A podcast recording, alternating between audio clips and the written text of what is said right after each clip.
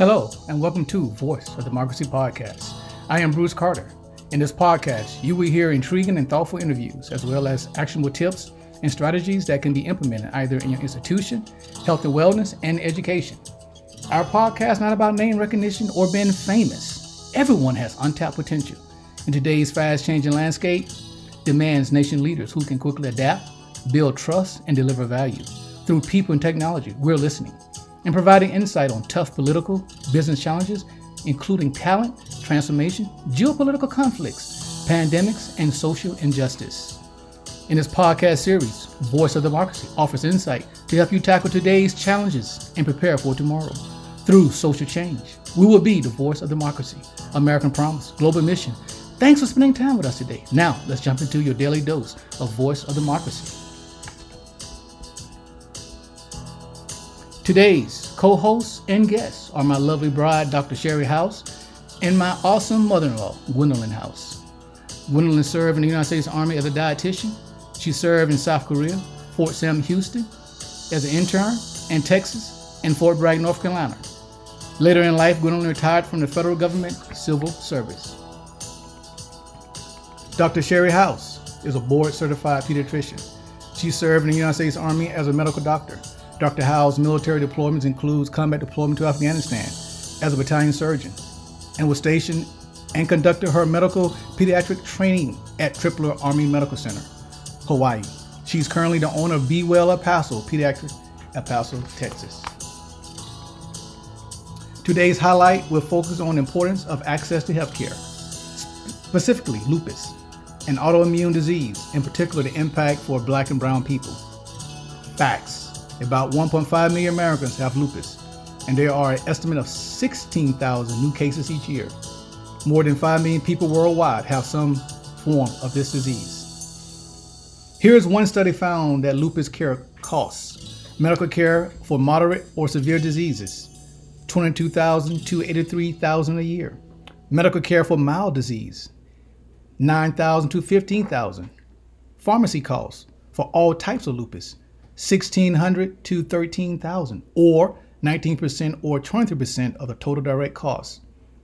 The study did not break down how much these costs were paid by individual or their family and how much was paid by insurance companies or a government agency. Several governmental and non-profit organizations provide financial assistance to people with expensive chronic conditions like lupus. So Dr. House, I know you and Gwen will discuss um, her challenges in living with lupus from her perspectives. So let's get started. Yes, let's get started. Thank you for having both of us here. So I wanted to start off just briefly giving an overview of lupus. So what is lupus? It's an autoimmune disease, meaning basically the body attacks itself. It typically affects women who are in their childbearing or reproductive ages. It's characterized by a chronic inflammatory disease in the body and can basically affect just about every organ, to include the brain, kidneys, lungs, heart, and skin, just to name a few. Patients can experience flares anywhere from one to two times a year. African American women are mostly affected, and the symptoms can vary anywhere from rashes, changes in the color of their fingers, clots, eye manifestations, swelling of joints, chest pain, and even changes in their cognitive function. Unfortunately, it can take a while to diagnose lupus. It requires many labs and evaluation by your doctor or even a referral to a rheumatologist. So the rheumatologist is going to closely monitor and begin treatment with antiviral or excuse me, antimalarial drugs. So let's jump right in and have my mom tell you a little bit about her story. So, mommy, tell me how you got diagnosed with lupus. Thank you, Sherry, for inviting me today. I'm 73 years of age. I'm retired. At age 64, my diagnosis of lupus journey started in January 2014 on a very cold day with the temperature in the 20s. Your dad and I were shoveling snow on a long driveway. When my hands and fingers became very cold, I went inside to warm them, but it was very hard to get them warm. After that experience, I had pain in my right hand and a little pain in my left hand. which would awake me at night. My next visit to my primary care provider, I shared my concerns with her, and she gave me a physical medicine referral. There, they performed different tests. To kind of fast forward, Sherry, other symptoms appeared.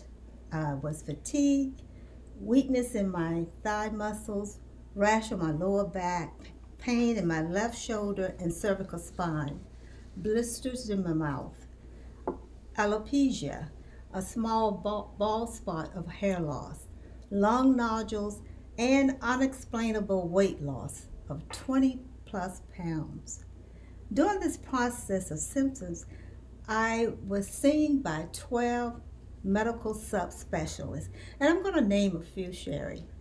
Um, physical medicine, dermatologist, pulmonologist, neurologist, cardiologist, hematologist, infectious disease, physical therapist, even acupuncture, pain management, orthopedic surgeon, and finally the rheumatologist. There were lots of tests, scans, and I'm just going to name a few of them, Sherry. CAT scan, PET scan, MRIs, and a ANA, which is anti-nuclear antibiotic test, bronchoscopy, endoscopy, and I also had carpal tunnel surgery on my right hand. My left hand improved during the orthopedic hand therapy. Finally, in June 2014, I was diagnosed by a rheumatologist with lupus inflammatory myositis.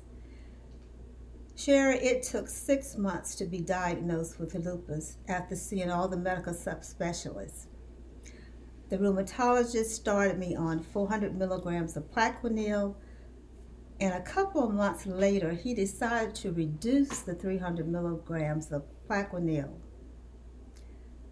which I consistently take today. Thank God the lupus has been stable since diagnosed in 2014. Therefore, the doctor says everything is stable and I'm in remission. I'm continued to be monitored by the rheumatologist four to six months. I do not want to have a flare. Okay, well, thank you for sharing your story. So it seems like a lot of your presentation was typical but also atypical because your age, you were 64 at the time, and right. we just indicated that many patients come um, for presentation when they're of reproductive or childbearing age.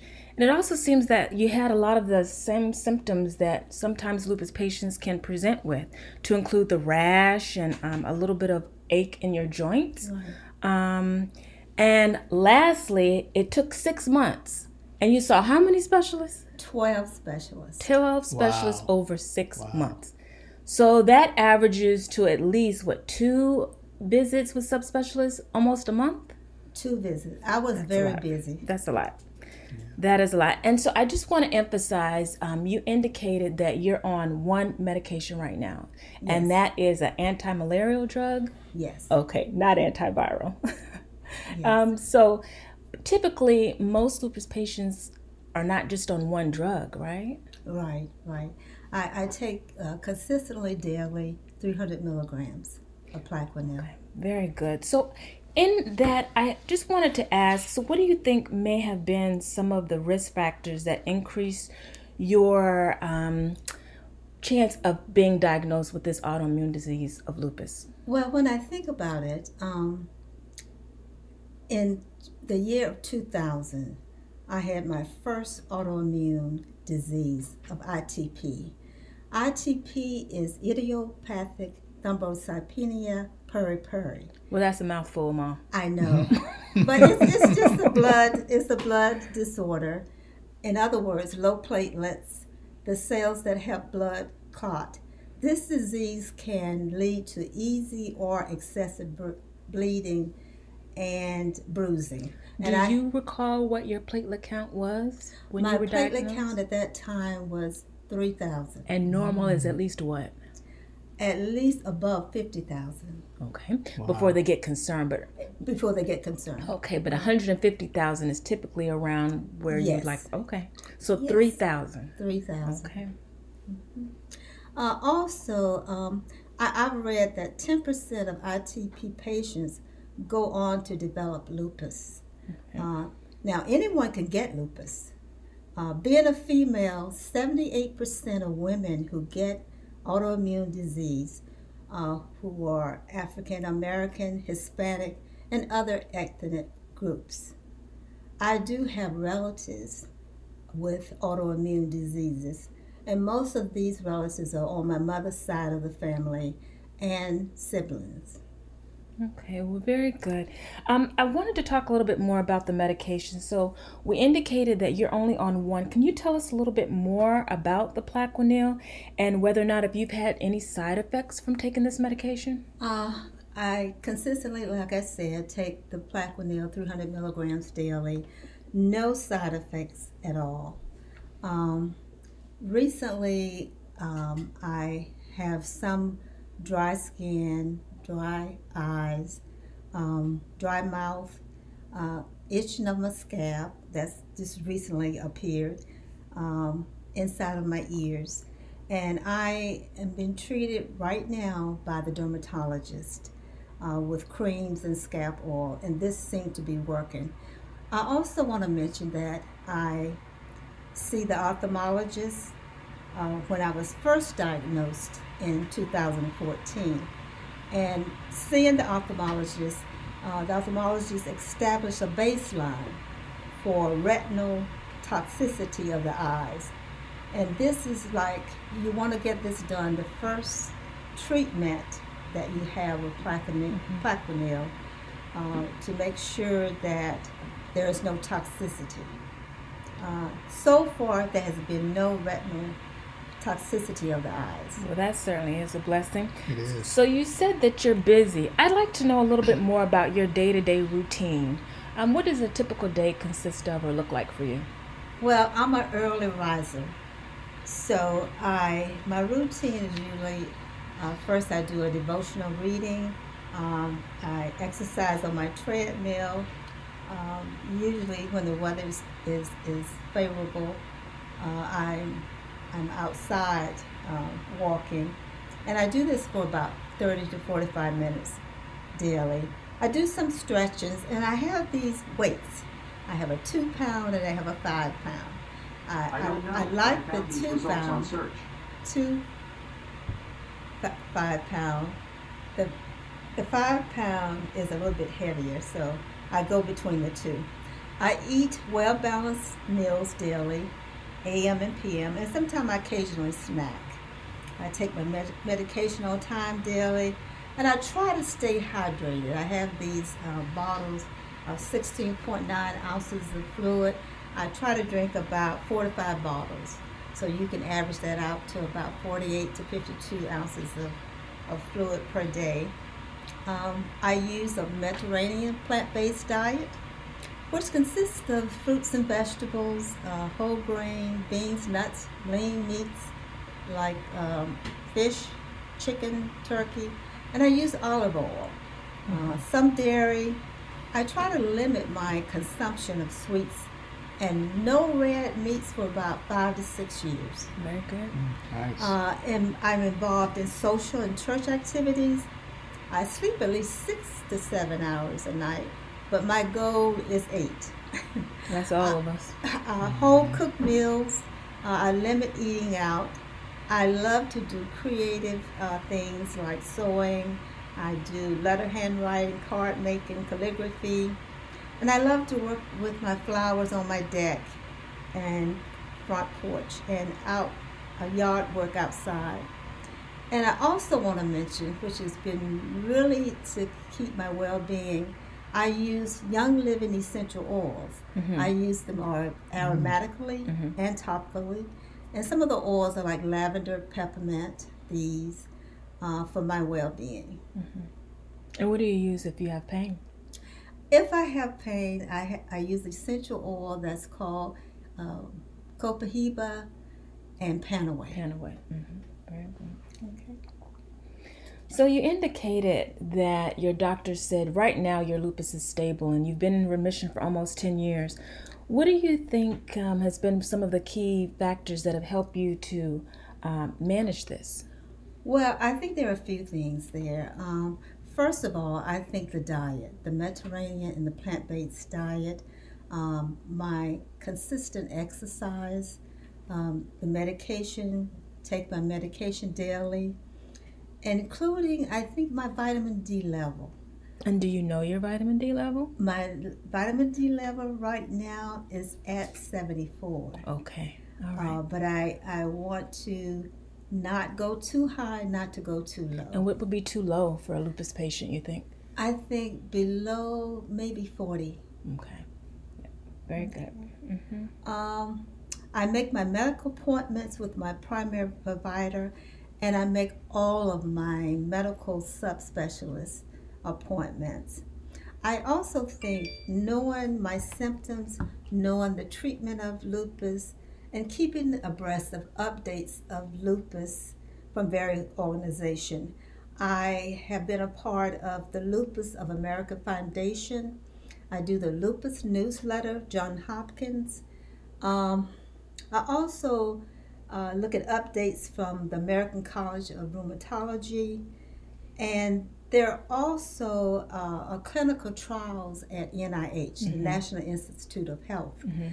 and uh, I have been um, asked to participate, Mhm.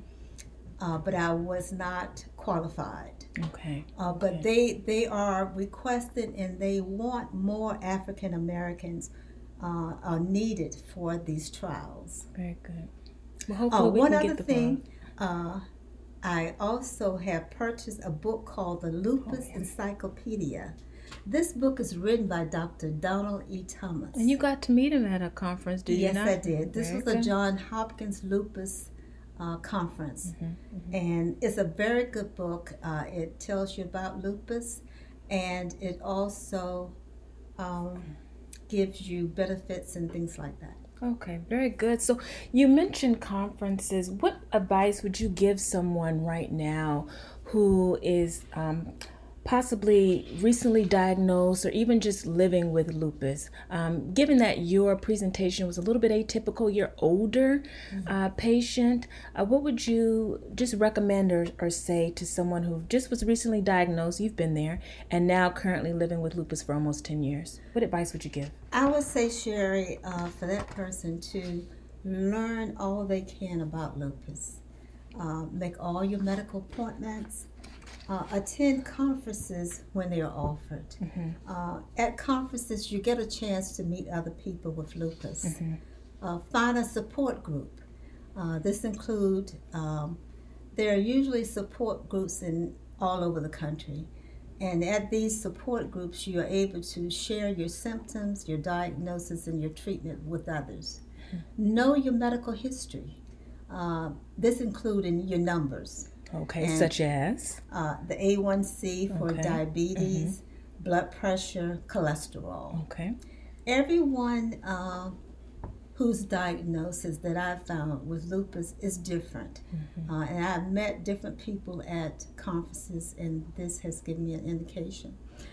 Uh, diet and exercise is very important. Um, like some of the exercise that I do, aerobics and walking, um, stretching, a little bit of weightlifting. Uh, you should try to take small steps to support your immune system. Mm-hmm. Um, pay attention to your body, your mind, and your spirit. Mm-hmm. Learn to pace yourself. Mhm. Uh, bl- don't blame yourself if you feel fatigue. Um, using the Young Living essential oils for my well being has helped me physically, emotionally, and spiritually. Uh, and like I said before, I think consider a support group. Mm-hmm. Um, group members will teach each other how to cope with the disease, lupus. Uh, and most of all, I consider support from my family, Mm-hmm. my faith based community groups, and I'm also involved in a, a lot of social activities. Well, that's good. So, what other alternative things do you personally do to stay healthy during this particular time of COVID? In the past three years, how, how has COVID or the pandemic affected how you live your day to day life? Well, I, I continue to um, try to have to have a healthy diet. Uh, I mentioned the Mediterranean plant based uh, exercising is very important. Keep all your doctor's appointments. So even during the throughout the entire pandemic, you kept all of your doctor's appointments. Yes, I did. Okay. Mm-hmm. Some of good. them were virtually, mm-hmm. and some of them were in person. Mm-hmm. mm-hmm. Uh, know your numbers, as I've stated before. I'm fully vaccinated. And, and how COVID. many vaccines have you had? To I've had boosters? five vaccines. Wow. Mm-hmm. So you've had everything that's been offered for yes. now. How about a flu shot? Yes pneumococcal. Yes. Okay, very good. Yeah. And the shingles. Shingles. Okay. we can't forget the shingles. right. Uh, and I also wear the uh, mask. I use the KN95 and the K95 mm-hmm. mm-hmm. in public settings. Um, again, my essential oils, I use those. Okay, good. So, um, my last question that I have for you, Mom, is how do you feel your access to medical care um, has overall affected your management and ability to, to ultimately stay in remission right now with your lupus? Uh, I would, to answer your question, Sherry, which is a great question, mm-hmm. I would say definitely yes. Because uh, for my family and I, being a part of and access to the military medical health care system, it has, it has provided me with the state of the art medical care. The providers there are professional, they're knowledgeable, they know my medical history, and they all work together in providing the best medical care for me. Uh, they have met my medical needs with high standards, and I feel confident. Uh, for example, one of my medical subspecialists has been my provider for 20 plus years. Oh, wow. Uh, since I was diagnosed with ITP in 2000. Well, that's certainly continuity of care. Yes, it is. Very good. I thank you for this opportunity to share my story, Sherry, with others. Uh, I like to think of lupus as I control the lupus. The lupus does not control me. That's awesome, Mom. And I think that's a very important statement to make. I know you mentioned about your access to military and medical health, and I think it just attests to where we are today in healthcare and that the importance of policies um, being in place for people living with an autoimmune disease just to have optimal care. Uh, you mentioned three key pillars that I can take away. So, access to doctors for not only your diagnosis, but also your management Number two, access to healthy foods. Um, sometimes we don't see that in all communities across this country. And then access to resources, um, the ability and having a safe place to exercise, um, having support groups, conferences to attend, which are all key critical, not only the diagnosis, but management, overall outcome of a person like yourself with autoimmune disease. Wow, that, that is awesome. I, I tell you, you know, we look at it from a policy standpoint, you know, can you just imagine if we had a system where everybody, no matter what your income bracket, uh, income status, that you can get good access to care. That would be, you know, optimal uh, in my mind. And, and, another thing I would say is we all probably need to get our vitamin D level checked. Uh, there you go. yeah, I think that's something the whole, you know, this this this nation could could could use, you know, uh, with all this pandemics and epidemics and everything else we have is going on. Viruses. Viruses, yeah, yeah. So hey, I, I tell you, team, thank you so much. Um, you know, um, to my beautiful bride, thank you for helping me out today, and and my awesome mother-in-law here. You know, we definitely get our you know awesome father-in-law in this in in a segment at some point too. You know, so that'll be great. So, okay, as we wrap up, um, latest news. Uh, U.S. Defense Secretary Austin says Washington won't stand for corrosion or bullying from China. In politics, it is a political stunt. Uh, one state of Virginia senator said on the governor of Virginia sending troops to the border. And further, in the world news, in a train crash, at least 288 killed and 803 injured. Other big stories: Arizona will limit. Uh, Arizona will will limit um, some of its water resources uh, as as the state um, is dealing with the drought and the challenges from um, uh, just you know uh, the the water crisis with the Colorado River. Opinions. Miami Beach paid $1 million for artwork that fell apart. Now is suing the artist. An abstract tile, tile artwork by the artist Sarah Morris was installed at the Miami Beach Convention Center and completed by June 2019. By, by October 2020, tiles were falling off the wall, causing a safety hazard, the city said. Also, did you know on this day, in 1812, the U.S. House of Representatives approved 7949, a declaration of war against Britain. Also, on this day, June 4, 1942, World War II Battle of Midway began, resulting in a decisive American victory against the Japanese, making a turning point in the Pacific War. Also, on this date, 1919, the 19th Amendment of the U.S. Constitution, which gave women the right to vote, was passed by the Senate two weeks after being approved by the House of Representatives. The amendment was ratified the following year. In 1984, American musician Bruce Springsteen released Born in the USA, which became one of his defining works. Also on this day, 1989, thousands died from Tiananmen Square massacre. Using assault rifles and tanks, Chinese troops massacred unarmed civilians who had taken part in a pro-democracy protest. This podcast brought to you by the People First Consulting Voice of Democracy. For, for more information about People First Consulting, you can visit www.pfc.com. American Promise Global Mission. Thank you for tuning in and listening today. Until next time, please be safe, stay informed, and live well.